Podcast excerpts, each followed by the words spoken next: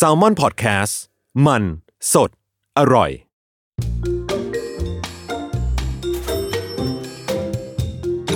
สำนักงานคณะกรรมการกำกับหลักทรัพย์ และตลาดหลักทรัพย์ Presents Investing เพราะทุกสิ่งลงทุนได้ สวัสดีครับ นี่คือรายการ Investing เพราะทุกสิ่งลงทุนได้ครับ ก็เป็นรายการที่จะชวนคุณผู้ฟังทุกคนนะครับ เข้าสู่โลกของการลงทุนแบบง่าย ๆนะครับ เราไม่ใช่รายการที่จะมาพูดเรื่อง การเงินการลงทุนแบบซีเรียสอะไรจริงจังมากมาย แต่ก็อาจจะมีติดติดๆเรื่องของการเป็นแนวคิดของการลงทุนอยู่บ้างนะครับ โดย concept รายการในเนี้ยเป็นรายการใหม่เนาะ ผมปั้นเงินนะครับ ก็เป็น host ประจำของ Salmon Podcast นะครับ ก็ไม่ได้มาคนเดียวนะครับ วันนี้เรามากับ co-host อีกท่านหนึ่งหวังว่าคนที่รู้จักผมอยู่แล้วก็น่าจะรู้จักท่านนี้เป็นอย่างดีครับ สวัสดีครับ ผมชื่อเบสกิติศักดิ์คงคาครับมาผจากมเป็นผู้ก่อตั้งนะครับ แล้วก็ครับผมเป็นผู้ทำเพจลงทุนศาสตร์นะครับอ่าหลายคนถ้าเป็นนักลงทุนก็อาจจะคุ้นเคยกันดีครับนะครับ ส่วนใครที่ยังไม่ได้รู้จักเออมักจีกันก็คิดว่าพอดแคสต์นี้แหละจะทำให้เรารู้จักกันมากขึ้น รายการ Investing เนี่ยเป็นรายการสปอนเซอร์ นะครับอ่าก็ได้รับการสนับสนุนโดยสำนักงานคณะกรรมการกำกับหลักทรัพย์ และตลาดหลักทรัพย์ หรือว่ากรตนะครับ ก็เป็นผู้ใหญ่ใจดีที่จะสนับสนุนรายการนี้นะครับ หวังว่าจะอยู่กับเราไปนานๆนะฮะคอนเซปต์รายการนี้เป็นไงพี่ก็จริง ๆ รายการนี้เนี่ยมันเริ่มต้นมาจากความคิดที่เชื่อว่าจริง ๆ ทุกสิ่งทุกอย่างบนโลกใบนี้ลงทุนอืมได้เนอะครับเพราะว่าจริง ๆ การลงทุนเนี่ยก็คือการนำทุน นะครับการนำทุนไปต่อยอดให้งอกเงยมากขึ้นหลายคนอาจจะคุ้นเคยกับการลงทุนในรูปแบบต่างๆ จริงๆ การลงทุนใน real business อืมนะครับคุณเปิดธุรกิจวันนี้เนี่ยก็นับว่าเป็นการลงทุนประเภทหนึ่งนะครับครับแต่ส่วนใหญ่เวลาเราพูดคำว่าลงทุนเนี่ยเราจะนับกันในแง่ของการลงทุนใน asset อ่าต่างๆ สินสินททรัรัพพย์ย์การะคบเงิน สินทรัพย์ทางการเงินอ่ารวมไปถึงสินทรัพย์บางอย่างที่อ่าคุณอาจจะไม่เคยจินตนาการมาก่อนว่าสามารถลงทุนได้ด้วยครับเราก็เชื่อว่ารายการนี้จะเป็นรายการที่พาคุณไป explore โลกใหม่ๆ พาคุณไปค้นพบโลกใหม่ๆว่าเฮ้ยอืมจริงๆเนี่ยทุกสิ่งมันสามารถลงทุนได้มากฮะกว่าที่คุณคิดมากกว่าที่คุณคิด อาจจะมีทั้งของใกล้ตัวเราของที่เราใช้จับจ่ายใช้สอยอยู่ปัจจุบัน คือบางบางอย่างแบบเฮ้ยเราไม่เคยคิดเลยว่าเอ้ยจริง ๆ มันสามารถกลายเป็นสิ่งที่ลงทุนได้จู่ๆมันมีตลาดมันมีการเพิ่มขึ้นของราคา หรือว่ามีการลดลงของราคา มันก็ทำให้เราสร้างผลตอบแทน หรือว่าเสียผลตอบแทนตรงนี้ไปได้เหมือนกันนะฮะแต่ต้องบอกทุกคนไว้ก่อนเนาะว่าการลงทุนไม่ว่าจะอะไรก็ตามมีความเสี่ยง นะครับก็ถ้าสมมุติว่าเราจะลงทุนอะไร เราก็ควรจะต้องศึกษามันให้เป็นอย่างดีนะครับ ก็สิ่งนี้นะฮะเป็นสิ่งที่อยากจะย้ำให้กับทุกคนนะครับมา EP แรกเรามาพูดถึงของใกล้ตัวกันดีกว่าพี่ ใกล้มากไกลมากๆใกล้แบบแนบแนบชิดนะครับใช่คิดว่าทุกคนน่าจะมีหรือว่าบางคนก็อาจจะรู้ว่าตลาดเนี้ยเออมันมันสามารถลงทุนได้อยู่แล้วนะครับ ก็เป็นเรื่องของกระเป๋าแบรนด์เนมเออ กระเป๋าแบรนด์เนมเนี่ยเคยได้ยินมานานแล้วว่ามันเป็นการลงทุนสำหรับผู้หญิงอะเขาชอบเขาจะชอบพูดว่าแฟนแฟนตัวเองเนี่ยก็จะชอบพูดว่าอวดว่าเป็นแฟน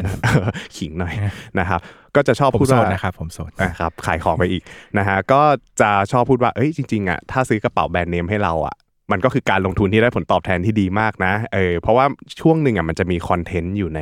โลกออนไลน์ว่า เฮ้ยจริง ๆ การลงทุนในกระเป๋าแบรนด์เนมเนี่ย มันสามารถสร้างผลตอบแทนได้ ทีนี้พอลองไปศึกษา ว่าแบบถ้าเกิดว่าเราลงทุนในกระเป๋าแบรนด์เนมแบบจริง ๆ จังๆอะมันสร้างมูลค่าหรือว่ามันสร้างผลตอบแทนให้เรายังไงบ้างแล้วพอเข้าไปดูรายละเอียดว่าเอ้ยมันน่าสนใจจริงๆนะวันนี้ก็จะมาหยิบมาเล่าให้ฟังในเรื่องของกระเป๋าแบรนด์เนมโดยเบื้องต้นเนี่ยแบรนด์เนมคืออะไรก่อนนะฮะแบรนด์เนมคือเหมือนกับว่าเป็นแบรนด์หรู ทุกๆ สินค้ามันจะมีแบรนด์ของมันอยู่แล้ว เพียงแต่ว่าคำว่าแบรนด์เนมเนี่ยเขาอาจจะใช้นิยามในกลุ่มของแบรนด์ที่ได้รับความนิยมในสังคมกลุ่มหนึ่งนะครับผมเป็นแบรนด์ที่ส่วนใหญ่จะเป็นแบรนด์เสื้อผ้า ถ้าพูดในบริบทสังคมไทยเนอะอืมอืมมันก็จะเป็นแบรนด์เขาเรียกว่าแบรนด์แฟชั่นละกันใช่เพราะว่าก็อาจจะไม่ได้ครอบคลุมแค่เสื้อผ้า ครอบคลุมไปถึงเอ่อเครื่องสำอางอืมนะครับอืมหรือว่าของใช้หลายๆ น้ำหงน้ำหอมาในชีวิตประจำวันนะครับอืมก็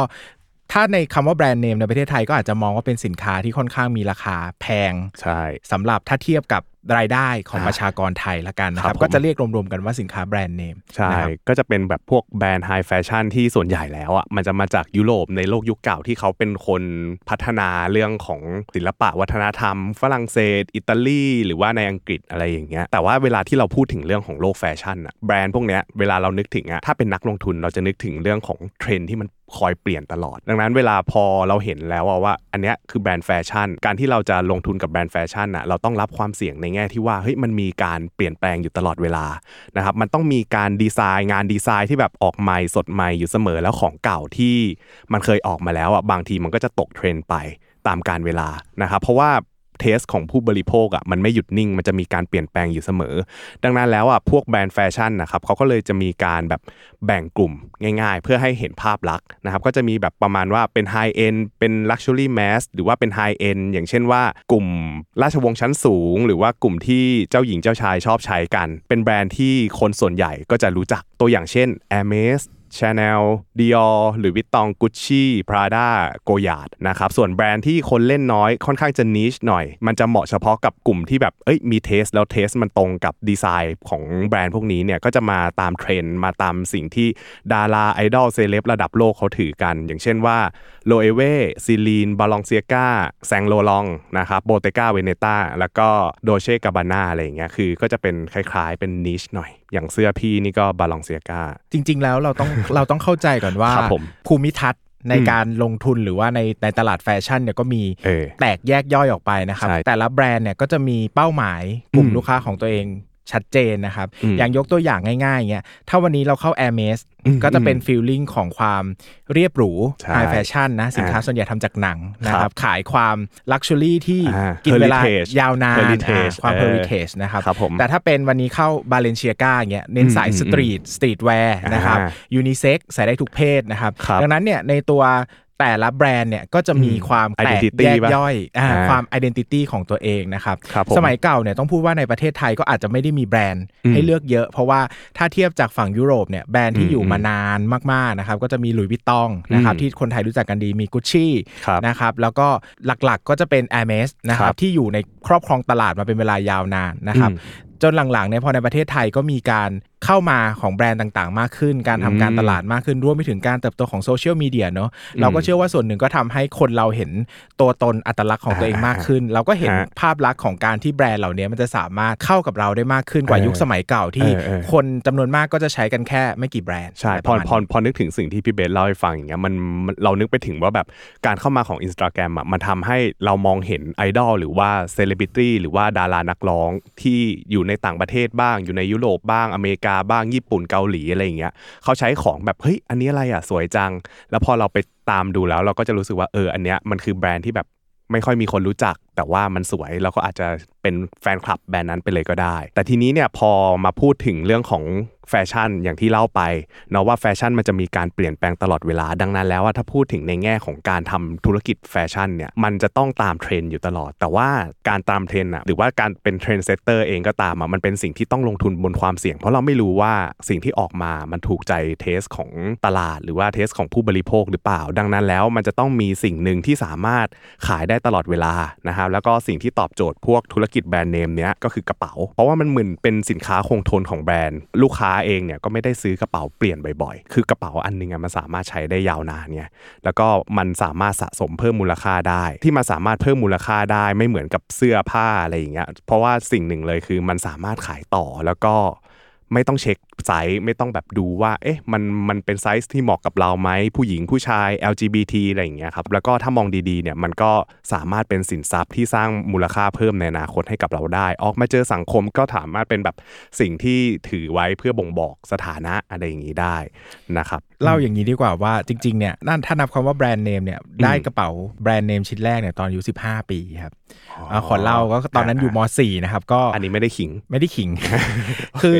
ตอนเด็กๆอะเราอะก็จะมีความเด็กๆสมัยนู้นเนอะ ผมก็แก่แล้วประมาณหนึ่ง18ปีที่แล้วโดยประมาณนะครับ ก็จะมีการซื้อกระเป๋าตังค์ตามตลาดนัด200 300หรือถ้าดีหน่อยก็พันหนึ่งครับแล้วมันเปลี่ยนบ่อยมากเลยอะอืมสมัยนั้นมันแบบ คือต้องเข้าใจว่าคนคนหนึงมีอ c เซสซอรี่แค่ไม่กี่ชิ้นแล้วกระเป๋าตังค์เป็นสิ่งที่หยิบออกมาบ่อยมากใช่ๆอะไรเงี้ยนะครับ ก็คุยกันว่าเออแบบเนี่ยซื้อกระเป๋าตังค์ใบละพันบ่อยมากเดือนหนึ่งหรือ 2 เดือนซื้อสักใบหนึ่งเปลี่ยนเดี๋ยวมันก็มีเทรนด์เปลี่ยนแล้วว่าเดี๋ยวนี้เน้นยีนส์ เดี๋ยวนี้เน้นแบบบางทีก็มีความเป็น material เป็นเหล็กเข้ามาอะไรเงี้ยหรือบางทีเป็นช่วงแฟชั่นที่จะเป็นมีโซ่อนิเมะอะไรใดๆอะไรเงี้ยนะครับ จนแม่ก็เออตัดสินใจพาไปซื้อเป็นของขวัญวันเกิดให้นะครับ ครับผม จำได้ว่าราคาตอนนั้นเนี่ยสำหรับกระเป๋าเงินผู้ชายไซส์เล็กเนี่ยอยู่ที่หมื่นห้าจำชิ้นแรกที่ซื้อได้เลยอืมย้อนกลับไป 18 ปีนะครับครับซึ่งในวันนี้ก็เอามาอัดพอดแคสต์วันนี้ด้วยอยู่ในกระเป๋า ยังอยู่จริเหรอก็คือผ่านยังมาใช้18 ปีใบนั้นยังใช้มันถึงวันนี้เลยใช่ครับโอเคดังนั้นครับผมถ้าพูดถึงในแง่ของราคา มันก็อืมอาจจะดูแพงเนาะอืมอืมแต่ในแง่มุมของการใช้เนี่ยสิ่งหนึ่งที่ต้องยอมรับก็คือว่าความคงทน ความคงทนด้วย แล้วเป็นอ่าจิตวิทยาด้วยนะสำหรับผมนะอ่าคือพอราคามันแพงอะอ่า เราก็อยากจะใช้มันไปนานอ๋อๆเออเราคือพอสินค้ามันถูกมันเป็นฟาสแฟชั่นอย่างเงี้ยเราก็อืมสามารถเปลี่ยนบ่อยๆแล้วไม่ค่อยเสียดายหรอกเราซื้อว่าเอ้ยซื้อมาพันเดียว เดือน 2 เดือนก็พอละคุ้มแหละอืมใช่ไหมอืมหรือว่าบางคนอาจจะใช้เป็นปีเนาะแต่พอมันมีราคาแพงหรือสูงมากขึ้นเนี่ย โอกาสที่เราจะเปลี่ยนก็น้อยลงเนอะถ้าเราไปดู การใช้แบรนด์เนี่ยถ้าเทียบกับสินค้ากลุ่ม fast fashion มาก ๆ อย่างพวก H&M Uniqlo อะไรพวกเนี้ยครับเราก็จะเห็นว่ามันจะเปลี่ยน season กันบ่อยมากด้วยหนึ่งส่วนหนึ่งก็อาจจะเป็นเพราะราคาที่ไม่ได้แพงคนก็ยินดีที่จะเปลี่ยนอืมเพราะว่าไม่ได้มีต้นทุนการเปลี่ยนเยอะแต่พอมาเป็นสินค้าที่มีราคาแพงขึ้นมาหน่อยเนี่ยเออการใช้ในระยะยาวก็อาจจะตอบโจทย์มากกว่ากับผู้บริโภคครับเออดังนั้นแล้วเราก็มองมันว่าเป็นสินค้าคงทนที่สามารถสร้างมูลค่าได้ ทีนี้เนี่ยมันมีมูลค่า ทางการตลาดอยู่เยอะเหมือนกันสำหรับตลาดของกระเป๋าแบรนด์เนมนะครับผมมีงานวิจัยของ Art Market Research เนี่ยบอกไว้ว่ามูลค่าของตลาดแบรนด์เนมเนี่ยในปี 2020 ครับ ศักยภาพในการลงทุนของกระเป๋าแบรนด์เนมอะมันแซงหน้าตลาดที่เป็นพวก งานศิลปะรถยนต์ หรือว่าเหล้าวิสกี้หายากแล้วนะครับแล้วก็มีการคาดว่าในปี 2027 เนี่ยตลาดการลงทุนในกระเป๋าแบรนด์เนมเนี่ยจะมีมูลค่าถึง1แสนล้านดอลลาร์ หรือประมาณ 3.6 ล้านล้านบาท เทียบกับปัจจุบันนะปัจจุบันอยู่ที่ 7.2 หมื่นล้านดอลลาร์ หรือเกือบ 2.6 ล้านล้านบาทนะครับคือถ้าสมมติว่า วัดเป็นอัตราการเติบโตทบต้นแล้วเนี่ยมันจะอยู่ที่ประมาณ 6.79%ต่อปีนะครับก็เรียกว่าถ้าเกิดว่าบางทีนะ เราเอาเงินไปลงทุนในกระเป๋าแบรนด์เนมถ้าเกิดว่าลงทุนที่เป็นการลงทุนที่แบบอะถูกรุ่นตามตลาดที่เขาอยากจะให้มันราคาเพิ่มขึ้นอย่างเงี้ยมันก็อาจจะได้ผลตอบแทนอยู่ที่ประมาณ 6.79 โดยเฉลี่ย แต่ว่าถ้าเราลงทุนถูกรุ่นมากกว่านั้นนะครับมันก็เหมือนหุ้น ถ้าเกิดว่าเราลงทุนในหุ้นที่ถูกตัวบางทีมันอาจจะได้ผลตอบแทนที่มากกว่าตลาดหุ้นก็ได้นะครับับผมถ้าลงทุนในกระเป๋าที่รุ่นดีๆ รุ่นที่มีคนนิยมสภาพคล่องสูงอย่างเงี้ยก็อาจจะสร้างผลตอบแทนโดยเฉลี่ยต่อปีได้มากกว่า 6.79%ต่อปีเหมือนกันนะฮะก็อย่างที่บอกไปว่าเมื่อกี้บอกไปว่า กระเป๋าแบรนด์เนมมันไม่ใช่ทุกรุ่นเนาะที่ราคามันจะเพิ่มอยู่ตลอดเวลานะครับคือบางบางรุ่นมันก็เพิ่มเยอะบางรุ่นมันก็เพิ่มน้อยไม่ใช่ทุกแบรนด์เนมที่จะเพิ่มนะครับไม่หใช่ลายทุกคนรุ่ฟังตรงนี้อะอาจจะเริ่มอาจตั้งคำถามแล้วว่าเฮ้ยแล้วจะรู้ได้ไงล่ะว่าไหนจะเพิ่มไหนจะลดจะเริ่มน้อยอืมเพิ่มมาก จริง ๆ ของทุกอย่างราคาทุกอย่างบนโลกนี้เนาะขึ้นอยู่อ่ากับกับ demand กับ supplyใช่เพราะว่าอะไรที่มีคนต้องการเยอะ อืมอย่างน้อยเนี่ยวันนี้เราเข้าไปสมมติเราจะซื้อแบรนด์เนมเนี่ยเราจะต้องไปศึกษาแล้วว่าแต่ละแบรนด์เนี่ยเขามีสินค้าเรือธงเป็นอะไรเนาะอืมสินค้ากลุ่มไหนที่คนใช้เยอะอืมๆแล้วมันก็จะมียิ่งมีสินค้าบางกลุ่มอีกที่อาจจะไม่ได้ผลิตแล้ว หรือช่วงที่ผ่านมาที่ตลาดโตดีๆ ก็เกิด supply shortage นะครับช่วงโควิดครับผมอย่างเงี้ยสินค้าก็ผลิตออกมาได้น้อยอ่าราคาก็ดีดตัวขึ้นมาเยอะ ดังนั้นเนี่ย จริง ๆ แล้วอะมันไม่ใช่ mystery มันไม่ใช่เรื่องลึกลับเนอะในการพยายามทำความเข้าใจตลาดสินค้าแบรนด์เนมเพราะสุดท้ายเนี่ยก็ขึ้นอยู่กับ demand ขึ้นอยู่กับอืม supply เท่านั้นเองครันบผมครับ ไม่ได้เป็นเรื่องที่โอ้โหคาดเดาไม่ได้ขนาดนั้น ถ้าเราเข้าไปคลุกคลีหรือไปใช้ศึกษาดีกว่าอืมไม่จำเป็นต้องใช้ก็ได้ เราก็จะเห็นภาพมากขึ้นว่าเอ้ยสินค้ากลุ่มไหน มันน่าจะให้ผลตอบแทนที่ดีด้วยเหตุผลที่มีที่มาที่ไปทางเศรษฐศาสตร์ละกันใช่ก็คือ demand supply demand supply คือการจะเพิ่มขึ้นหรือว่าลดลงเนี่ยเราก็ต้องมองหา demand supply ให้เจอว่ามันมี demand เยอะ supply น้อย หรือว่า supply เยอะ demand น้อยราคาก็จะไม่ขึ้นอะไรอย่างนี้นะครับผมดังนั้นแล้วอะมันแปลว่าในบางรุ่นเนี่ยที่เขาได้ผลตอบแทนดีๆ ราคาเพิ่มขึ้นตลอดอะมันอาจจะแปลว่าความต้องการในกระเป๋าตัวนั้นน่ะเยอะ แล้วก็ supply อะน้อยคือทำมาน้อยทำมา limited นะครับคือกระเป๋าบางรุ่นเนี่ยมันมีความคลาสสิก นะครับมันเป็นรุ่นที่มีประวัติศาสตร์ยาวนาน เหมือนกับว่าคนเนี่ยได้เห็นว่ามันมีการผ่านมือของราชวงศ์หรือว่าคนดังระดับบนนะครับ แล้วก็กระเป๋าหลาย ๆ ใบเนี่ย มันจะบอกว่าถ้าเป็นความคลาสสิกอะมันสามารถเข้าได้กับทุกแฟชั่น เข้าได้กับทุกสไตล์การแต่งตัวนะครับ แล้วก็กระเป๋าที่ดีเนี่ยมันจะมีเสน่ห์แล้วก็มีความเรียบง่ายอยู่ในตัวนะครับเรียกได้ว่าคล้ายๆ กับเป็นอมตะ แต่ก็จะพูดวันนี้ไม่ได้หรอกว่ามันเป็นอมตะแต่ว่าที่ผ่านมามันถูกพิสูจน์ด้วยระยะเวลามาแล้วนะครับมันมีอายุอ่าขัยยาวนานกว่าสินค้าแฟชั่นอื่นละกันใช่ถ้าเทียบกับสินค้าแฟชั่นโดยท้องตลาดค่าเฉลี่ยเนี่ยก็ต้องยอมรับว่าสินค้ากลุ่มนี้เป็นสินค้าที่คนมักจะมีระยะเวลาในการใช้และเปลี่ยนมือได้ยาวนานกว่าสินค้าแฟชั่นทั่วไปเลยอ่านะครับเออวันนี้เราก็เลยหยิบมาสักประมาณ 3 รุ่นสามรุ่นที่เขาชอบเล่นกันนะครับที่เขามักจะลงทุนกัน รุ่นแรกเลย ผมคิดว่าหลายคนน่าจะรู้จัก Hermes Birkin นะครับเป็นกระเป๋าถือเรียบๆที่แบบมีเข็มขัด มีอะไหล่คาดอยู่นะครับ โดยหลาย ๆ รุ่นเนี่ยก็จะผลิตมาจากหนังวัว บางรุ่นก็จะพิเศษหน่อย มีหนังจระเข้ มีหนังนกกระจอกเทศอันนี้ exotic หน่อยก็จะมีหนังตะกวดก็มีนะครับ แล้วก็มีหลากหลายไซส์ให้เลือกนะครับ แล้วก็ใครที่เป็นแฟนตัวจริงของ Air m a d e เนี่ยที่อยากจะได้เนี่ยไม่ใช่ว่าทุกคนจะได้พนักงานขายเนี่ยเขาจะขายให้เฉพาะกลุ่ม โดยเฉพาะในประเทศไทยเนี่ยไม่ใช่ว่าคุณเดินเข้าไปคุณอยากได้รุ่นนี้ คุณจะได้เลยมันไม่ใช่นะครับบางรุ่นเนี่ยมันมี waiting list ด้วยว่า เอ้ยถ้าเกิดว่าคุณอยากได้โอเค คุณมีสิทธิ์ซื้อ แต่คุณไม่ได้ของวันนี้เลยนะ คุณต้องรออีกประมาณกี่คิวกี่คิวอย่างเงี้ยมันเลยทำให้มีความ limitedจริง ๆ มันก็อาจจะเป็นกลยุทธ์ทางการตลาดอย่างหนึ่งเล่าได้เพราะมีประสบการณ์ตรงอะมามีความพยายามแชร์กันเคหน่อย จะเคยจะซื้อ Birkin เนอะครับก็จริง ๆ เวลาเข้าไปที่ช็อป Air m a s เนี่ยนะครับอืมเขาก็จะมีสินค้าวางไว้จำกัดเนาะอืมอืมก็คือ เต็มใจขายแค่นี้นะครับคุณก็เลือกซื้อได้คุณอยากซื้อชิ้นไหนครับเอาง่ายๆนะวันนี้ถ้าอยากจะซื้อ Air m a s เนี่ยสิ่งแรกอืมที่สำคัญที่สุดเนี่ยคือต้องซื้อของเขาก่อนอะไรก็ตามอ่าที่เขาวางขาย อาจจะไม่ใช่เขามีกำหนดไหมว่า คุณต้องซื้อเข็มขัด คุณต้องซื้อเนคไทคุณต้องซื้ออะไรก็ตามไม่ไม่ได้กำหนดเราเลยจริงๆ แล้วแต่เราอ่าก็สามารถ freedom ได้ระดับหนึ่งว่าเราชอบชิ้นไหนเลือกชิ้นไหนใช่ไหมครับพอครับเราซื้อไปได้ระดับหนึ่งเนี่ยอืมแล้วพอพอเรารู้จักกับเซลล์รู้จักกับคนขายมากขึ้น หรือว่ามี contact เป็นสมาชิกเนี่ยบางทีสินค้าเข้ามา เขาก็จะเอ้ยมีรุ่นนี้เข้ามานะอืมสนใจไหมอะไรเงี้ยรุ่นนี้เข้ามากี่ชิ้น รุ่นนี้เข้ามากี่ชิ้นอืมซึ่งพูดได้เลยว่ามันจะไม่ใช่สิ่งที่ตรงใจเราเลยอะอ่าสมมุติเราอยากได้อันนี้ไซส์แบบ 8 นิ้วมันอาจจะมี 9 นิ้ว แต่มีใบเดียวในประเทศอะเอาไหมอะไรเงี้ยนะครับอืมดังนั้นเนี่ยตลาดมันแคบมากๆ แล้วเขาเรียกว่า ผู้ขายก็มีอำนาจในการต่อรองสูงมากๆ เพราะว่าเขาสามารถหยิบให้เราเลือกรายรุ่นเลยว่าเอออันเนี้ยมีกี่ชิ้นมีกี่ชิ้นจะเลือกชิ้นไหนบ้างอ่าดังนั้นเนี่ยมันไม่ได้เป็นช็อปที่โอ้โหแล้วเข้าไปจิ้มกระเป๋ากระเป๋าไปอยากได้ใบไหนก็ได้นะไม่เหมือนแบรนด์อื่นครับ ดังนั้นเนี่ยพูดได้เลยว่านี่น่าจะเป็นสิ่งสำคัญ ซึ่งไม่รู้ตอบยากมากว่าเป็นกลยุทธ์หรือเปล่าเนอะอืมแต่มันอืมทำให้สินค้าในราคาตลาดรองเนี่ยมันเออ มันมีมูลค่ามาก เพราะว่าสมมุติวันนี้คุณอยากได้กระเป๋าเลย คุณไม่สามารถซื้อได้ใช่ใช่ต้องไปใช่หาที่ตลาดรองอย่างเดียว ซึ่งอืมตลาดรองก็ไม่ได้มีเข้ามาเยอะ คือไม่ได้มีสภาพคล่องสูงนะครับต้องมีอืมการต่อรองเยอะเพราะว่าสินค้าแต่ละชิ้นบางใบก็เป็นหลักล้านอืมนะครับใช่ดังนั้นเนี่ยด้วยตัวลักษณะ environment ของแบรนด์เองเนี่ยมันก็เอื้อให้ตลาดรองเนี่ยมันเติบโตนะครับอ่าซึ่งอันเนี้ยน่าจะเป็นจุดเด่นมากๆของ Air m a s ใช่ ตามที่พี่เบสบอกเลยนะครับมันก็เลยทำให้กระเป๋าของ Birkin เนี่ยมันเป็นที่ต้องการในตลาด resale หรือว่าตลาดรองเป็นอย่างมาก ราคาเฉลี่ยของรุ่นนี้โดยทั่วไปอยู่ที่ 14,000 ถึง 16,400 เหรียญหรือว่าประมาณ500,000 ถึง 590,000 บาท แต่ว่าถ้าใครที่ซื้อ a i r m e s อันนี้อันนี้เป็นรุ่น standard เลย a i r m e s b i r k i n ที่เป็นหนังธรรมดาหนังลูกวัวไซส์ 35เซนติเมตรเนี่ยหนังลูกวัวเพศเมียนะก็คือไซส์ยอดนิยมอันนี้สีส้มแบบคลาสสิกเลย ผมจะเอารุ่นนี้มาเทียบตั้งแต่ปี 1984เนี่ยราคาตอนนั้นอะเฉลี่ยอยู่ที่ 60,000 บาท แต่ว่าราคาปัจจุบันเนี่ยมันอยู่ที่ 576,000 บาท ก็ถ้าคิดเป็นผลตอบแทนโดยเฉลี่ยทบต้นเนี่ยมันจะอยู่ที่ประมาณ 5.97%ต่อปี แต่ถ้าเกิดว่าเราซื้อรุ่นเนี้ยในปี 2023 ราคาปัจจุบันตอนเนี้ยมันขึ้นมาจากปลายปี 2021 เยอะมาก 41% คือราคามันเพิ่งมาขึ้นช่วงหลัง จะเห็นว่าถ้าสมมติเราพูดในระยะยาวอะตั้งแต่ตอนปี 1984อะราคาโดยเฉลี่ยมันจะเพิ่มขึ้นประมาณ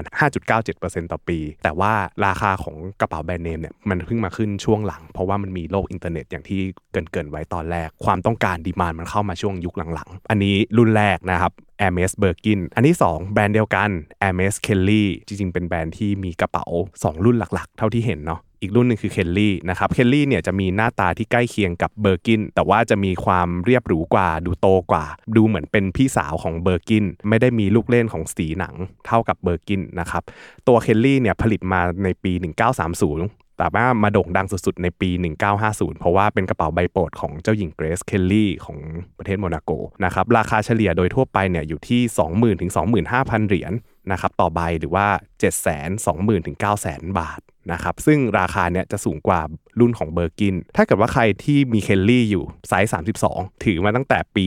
1950 ราคาตอนนั้นเนี่ยอยู่ที่ประมาณ วางวางด้วยเออวางเมื่อยเมื่อยถือถือนานไปนะครับ ก็ราคามันจะอยู่ที่ประมาณ 30,000 บาท ตัวที่หรูหราหมาเห่าเลย ก็เป็นเคลลี่ 32 เซเลอร์นะครับสีน้ำตาลส้มอะไหล่ทองอยู่ที่ประมาณปัจจุบันนะ8 8 2 0 0 0 บาทนะครับคิดเป็นผลตอบแทนเฉลี่ยอยู่ที่ 4.74%ต่อปี แต่ถ้านับในช่วงสั้นๆที่ผ่านมานะครับเคลลี่เนี่ยราคาปรับขึ้นจากปี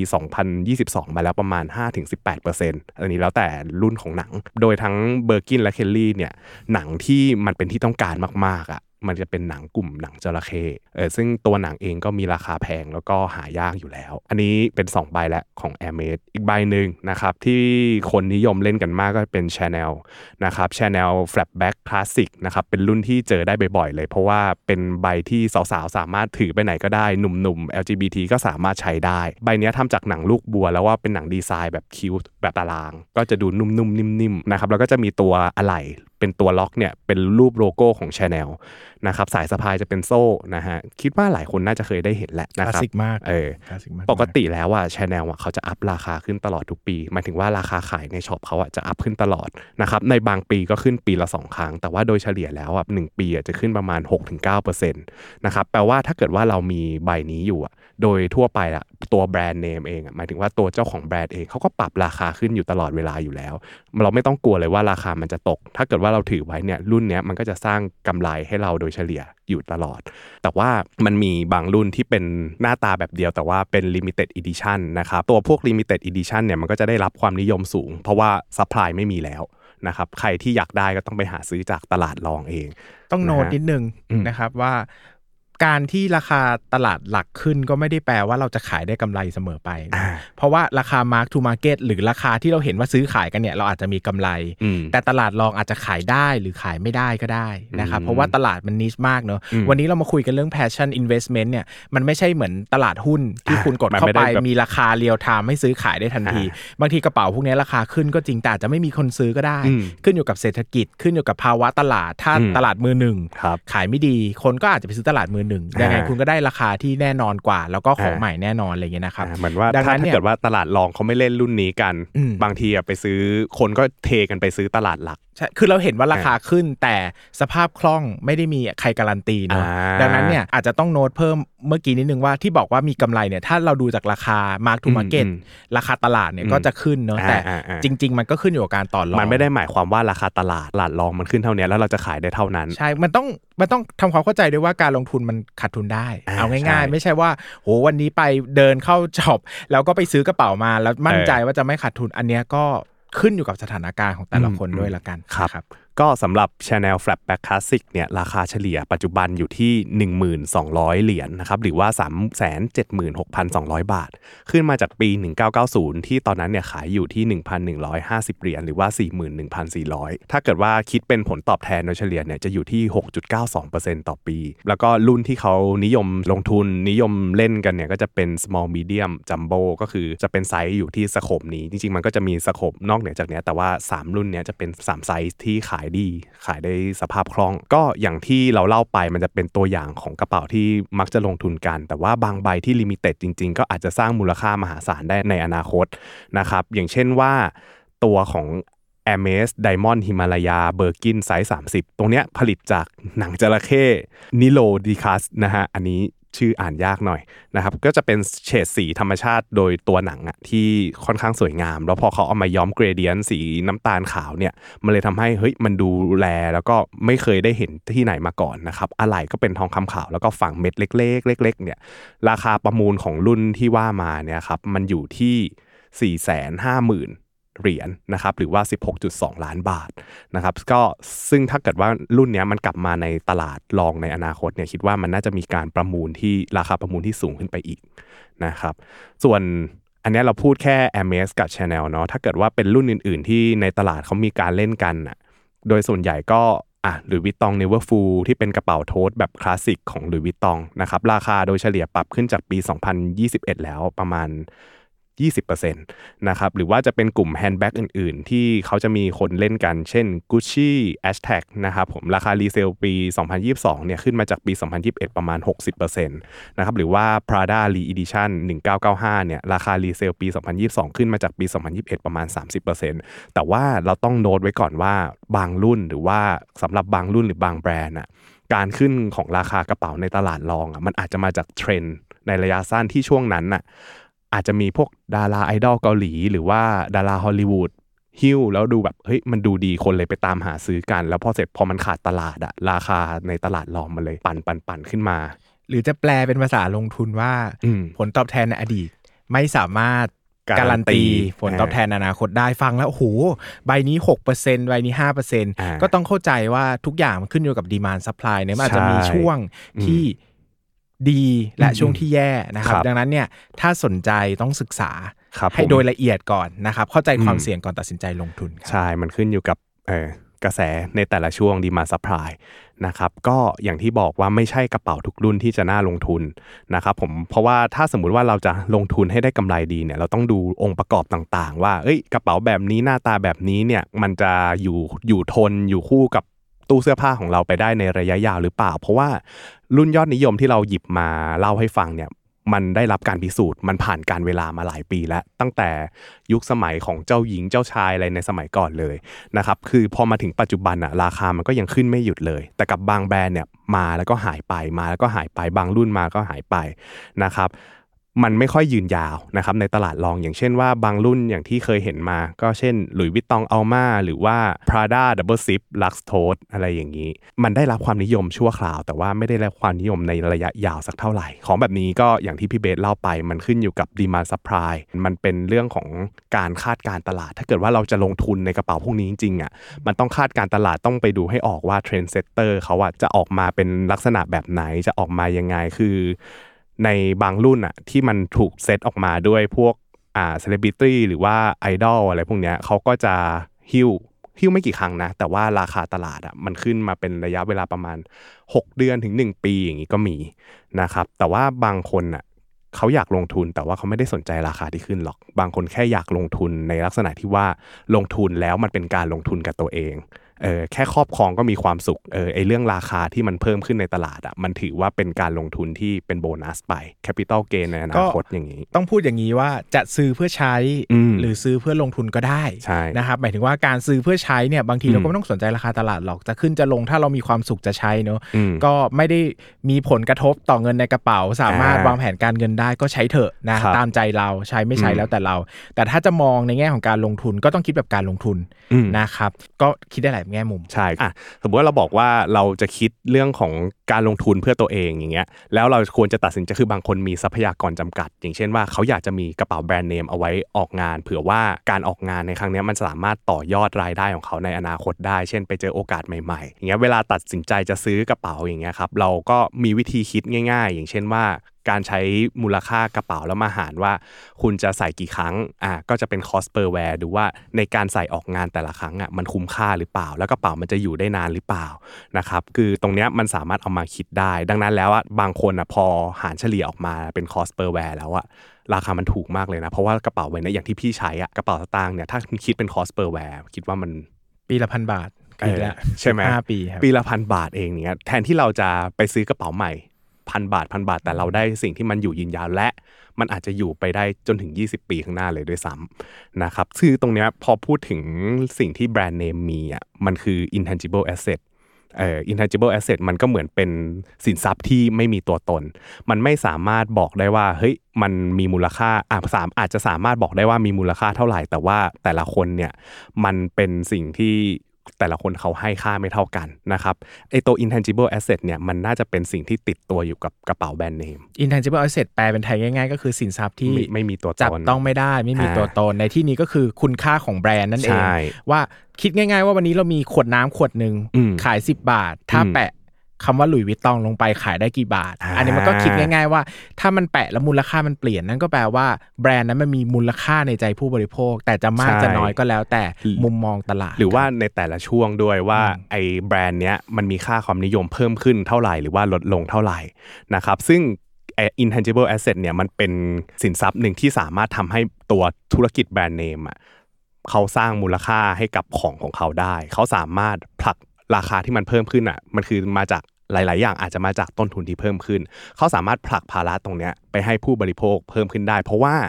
ตลาดแบรนด์เนมเนี่ยมันมีตลาดรอง พอมีตลาดรองเนี่ยใช้คำว่าผลักภาระก็ดูเขินนิดนึง ใช้คำว่าสามารถขึ้นราคาได้อะอ่าสามารถขึ้นราคาได้ตามต้นทุน หรือว่าโดยไม่สามารถมีความสามารถในการตั้งราคาดีกอ่าว่าอาจจะไม่เคอะเขินเวลาที่แบบอาจจะไม่เคอะเขินเออไม่ไม่เคอะเขินว่าแบบเฮ้ยเราขอปรับราคาขึ้นนะคือ พอปรับราคาขึ้นถามว่าผู้บริโภค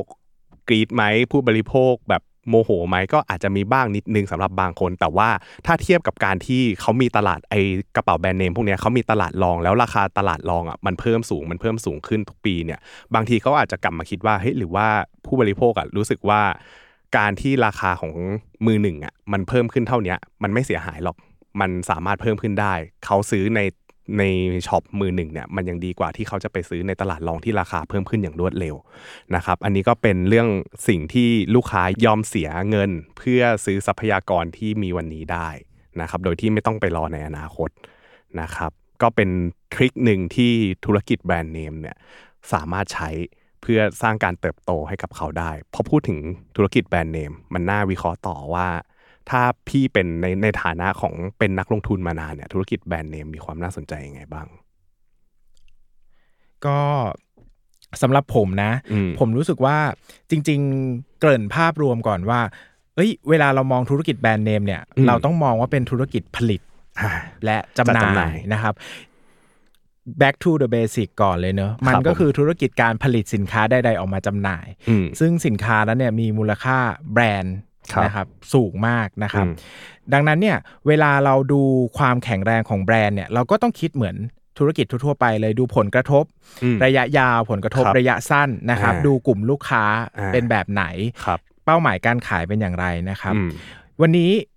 ทำการบ้านมาเหมือนกันครับนะครับ ก็คือหยิบ หุ้นหลาย ๆ ตัวที่อ่าถ้าคุณเข้ามาในตลาดอุตสาหกรรมนี้ คุณจะไม่รู้จักไม่ได้เรียกว่าเป็นคล้ายๆเบนช์มาร์กของตลาดก็ได้ว่าครับเวลาวันนี้คุณอยากศึกษาธุรกิจสินค้าที่เรียกว่าแบรนด์เนมอืมในวงเล็บสำหรับคนไทยเนี่ยนะต้องศึกษาอะไรนะครับครับผมตัวแรกเนี่ยก็คือ KER นะครับครับเป็นผมหุ้นของบริษัท Kering SA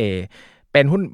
ฝรั่งเศสนะครับอ่าก็ทำธุรกิจออกแบบผลิต ทำการตลาดครับค้าปลีกผมเครื่องแต่งกายและเครื่องประดับนะครับ ก็จริง ๆ ก็จะถือแบรนด์หลักๆ ก็คือแบรนด์ Gucci ครับนะครับ Yves Saint Laurent นะคครัรับบผมที่ทุกคนน่าจะรู้จักกัน ตอนปลายปี 2013เนี่ยราคาต่อหุ้นนะครับอครับยู่ที่ผม126 ยูโรนะต่อครับหุ้นนะต่อหุ้นนะครับเคยขึ้นไปทำจุดสูงสุดอยู่ที่ 700 ยูโรยูโรนะครับ แล้วก็ ในปีอ่า2021 ก็คือช่วงประมาณเอาง่ายๆ ก็คือช่วงหลังโคช่วงโควิดเลยด้วยเออซ้ำนะครับเออแล้วปัจจุบันเนี่ยก็เทรดอยู่ที่ประมาณ 426 ยูโรครับผมนะครับ ก็ผ่านมาประมาณกี่ปีล่ะ 10อ่า10ปีได้ปลายปีนะครับ2013สิบสามถึงสองศูนย์สองสามสองสามเกือบเกือบครบปีเนอะครับก็คือผมถ้าถือไว้สิบปีเนี่ยผลตอบแทนก็จะรวมมาที่อยู่สองร้อยสามสิบแปดเปอร์เซ็นต์ครับหรือเฉลี่ยสิบสองจุดเก้าห้าเปอร์เซ็นต์ต่อปี สูงกว่าการถือกระเป๋าปกติอีก ซึ่งถือว่าสูงมากใช่ใช่เพราะว่านี่คือธุรกิจที่มีขนาดใหญ่มากนะครับอืมมันไม่ใช่อืมบริษัทเล็กๆเนอะมันคืออมบริษัทที่กินขนาดอุตสาหกรรมไปใหญ่มากนะครับครับอีกตัวหนึ่งที่เรียกว่าไม่มีใครพูดไม่ถึงรู้จักไม่ได้เลยก็คือ LVMH นะครับครับหรือผมว่าเอาง่ายๆก็คือหลุยส์วิตตองครับนะครับผมก็เป็นหุ้นอาจากแบรนด์เนมของหลุยส์วิตตองเลยนะครับ จริง ๆ ก็เป็นเจ้าของหลายแบรนด์นะครับ ถ้าหลายคน ทราบเนี่ยนะครับก็จะถือตั้งแต่หลุยส์วิตตองครับนะครับดิออเฟนดี้อ่านะคครับครับผมแล้วก็มากกว่าอีก 75 แบรนด์โอ้โหนะครับอันนี้เป็นอาณาจักรเลย จริง ๆ ธุรกิจเหล่านี้เนี่ยเขาเรียกว่าเวลาแบรนด์เล็ก ๆ ประสบความสำเร็จเนี่ยอืมก็หลาย ๆ ครั้งก็ใช้วิธีการ ควบรวมกิจการอ่าซื้อกิจการเข้ามาซื้อแบรนด์เข้ามา ไม่ต้องไปอ่าเริ่มต้นก่อตั้งแบรนด์ใหม่นะครับอืมแล้วก็อาจจะใช้ดีลว่าโอเค ซื้อธุรกิจเข้ามา แล้วก็ให้ผู้ก่อตั้งเนี่ยได้ทำเป็นได้ยังดูแลได้ออกคอลเลกชันต่อ แล้วก็เข้าไปถือหุ้น อย่างนะครับล่าสุดเนี่ยเท่าที่เคยศึกษามา LVMH รู้สึกจะซื้อ Tiffany Tiffany Co คือ Tiffany เหมือนกับ Co ในอาณาจักรเขาอะนอกเหนือจากพวกกระเป๋าเสื้อผ้าแฟชั่นอะไรพวกเนี้ยเขาก็ยังมีลงทุนเพิ่มในอะไรก็ตามที่มันอยู่ใน scope ที่เขาถนัด เออล่าสุดก็ Tiffany Co เนี่ยก็เข้ามาอยู่ในอาณาจักรของ Louis Vuitton แล้วนะฮะซึ่งก็จะกลายเป็นว่าไม่ใช่ธุรกิจกระเป๋าอย่างเดียวแล้วเออใช่นะครับไล่ตั้งแต่แฟชั่นเครื่องหนังเครื่องสำอางน้ำหอมนาฬิกาเครื่องประดับอืมร้านค้าปลีก นะครับอืมไปจนถึงเครื่องดื่มแอลกอฮอล์เออนะเยอะมาก วันนี้เราไปเดินในห้างนะครับ เอาง่ายๆหลุยส์วิตตองอาจจะไม่ชัดดูดีออดีกว่าอ่าเราเจอตั้งแต่เครื่องสำอางครับน้ำหอมอืมแบรนด์เนม เสื้อผ้าเครื่องแต่งกาย โอ้โห เจอทุกหมวดทุกชั้นใช่มันไม่ใช่เป็นแค่ของอย่างใดอย่างหนึ่งนะครับอืมปลายปี 2013 เนี่ย LVMS เนี่ยราคาอยู่ที่ 155 เหรียญต่อหุ้นครับนะครับ เคยขึ้นไปแตะจุดสูงสุดเนี่ยก็คือเมื่อ จุลายกรกฎาคม2023 นี่เองนะครับ ที่อ่า1,000 เหรียญต่อหุ้นครับผมก็ปัจจุบันเทรดอยู่ที่ 736 เหรียญต่อหุ้นครับนะครับพันลงมา 736 เนี่ย ฟังมันเยอะเนอะมัน 200 กว่าแต่จริงๆ ก็คือ 20%จากจุดยอดนะคครัรับบไม่ได้ลงมาจนแบบ โอ้โห สิ้นสลายอะไรขนาดนั้นนะครับอืมก็อืมอืมถือว่าเป็นเรนจ์ที่เคลื่อนไหวขอตางมปกติของหุ้น ตามปกติของหุ้นในระยะเวลากรอบกว้างๆนะครับอืม ยิ่งตลาดผันผวนอยู่ด้วยนะครับใช่ช่วงนี้ถ้าถือไว้ 10 ปีเนี่ยผลตอบแทนอยู่ที่ 375%นะครับเฉลี่ยต่อปีอยู่ที่ 16.86%ต่อปี ก็คือเหมือนกันนับที่ปี 2013 มาจนถึงอ่าปัจจุบันนี้ก็คือฉลี่ยเอาง่ายๆเรามอง16%กรอบ 10 ปีว่าเอ้ยเวลาเราดูธุรกิจเราจะมองประมาณ 10 ปีแหละผ่านอืมเฟสผ่านรุ่งเรืองตกอืมต่ำของภาวะสภาพเศรษฐกิจวงจรเศรษฐกิจไปแล้วครับนะครับ ตัวสุดท้ายนะครับที่อยากพูดถึงมาก ๆ หลายคนครับก็คงอยากรู้จักก็คือ RMS นะครับครับหรือว่าผมหุ้น Hermes International นะครับครับผมก็เป็นสัญชาติฝรั่งเศสเหมือนเหมือนกักันนนะครับครับผมก่อตั้งเริ่มต้นมาเนี่ยทำธุรกิจอานม้ามาก่อน เออใช่าเพราะว่าโลโก้เขาเป็นม้า ใช่จริงๆเอทำอธุรกิจอานม้าทำอะไรอย่างนี้นะครับ แล้วก็เริ่มทำมาตั้งแต่ยุค 1800 ครับผมซึ่งนานมากเออนะครับ ก็ช่วงหลังปฏิวัติฝรั่งเศสไม่นานนะครับอ่าแล้วก็หลังจากนั้นเนี่ยก็ ธุรกิจนี้ก็จับกลุ่มเป้าหมายอยู่ที่ราชวงศ์อ่านะครับโดยทั่ว ๆ ไปนะในอ่ายุยุโรปเนี่ยก็จะมีราชวงศ์ประเทศต่างๆ เขาก็จะใช้สินค้าพวกนี้นะครับใช้สินค้าแฟชั่นต่างครับผมๆนะครับแล้วก็หุ้น Hermes เนี่ยก็จะถือพอร์ตของเขาเนี่ยหลักๆก็คือ Hermes เลยกระเป๋า Hermes นี่แอแหละแอร์เมสเลยนะครับครับผมแต่จริงๆก็เหมือนแบรนด์อื่นนะแอร์เมสอืมก็ไม่ได้ทำแค่กระเป๋านะอ่าทำไปมีเครื่เรื่องอยหนังทำเครื่องหนังทำน้ำหอมทำเครื่องสำอางก็มีหลากหลายอืมหลากหลายแขนงเอาง่ายๆนะครับครัแต่สิ่งที่เป็นหัวใจของเขาเลยก็คือแฟชั่นอ่ากระเป๋าครับอันนี้คือหัวใจสุดๆเลยนะครับอืมอืม2013 เหมือนกันเราเปรียบเทียบปีเดียวกันให้เห็นภาพนะครับ อยู่ที่ 238 ยูโรต่อหุ้นครับนะครับ ปัจจุบันอยู่ที่พันเอ่า ยูโรต่อหุ้นโดยประมาณนะครับครับ 10 ปีเนี่ยผลตอบแทนทั้งหมด